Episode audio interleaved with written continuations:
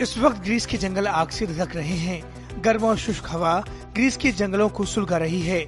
जंगलों की आग को देखकर लोग सहम गए हैं। जान माल का भारी नुकसान हो रहा है। सोमवार को उत्तरी और मध्य ग्रीस में अलग अलग जगह लगी आग में दो लोगों की मौत हो गई। वहीं मंगलवार को यूनानी अग्निशमन कर्मियों को पूर्वोत्तर यूनान के एक इलाके से 18 लोगों के जले शव मिले हैं।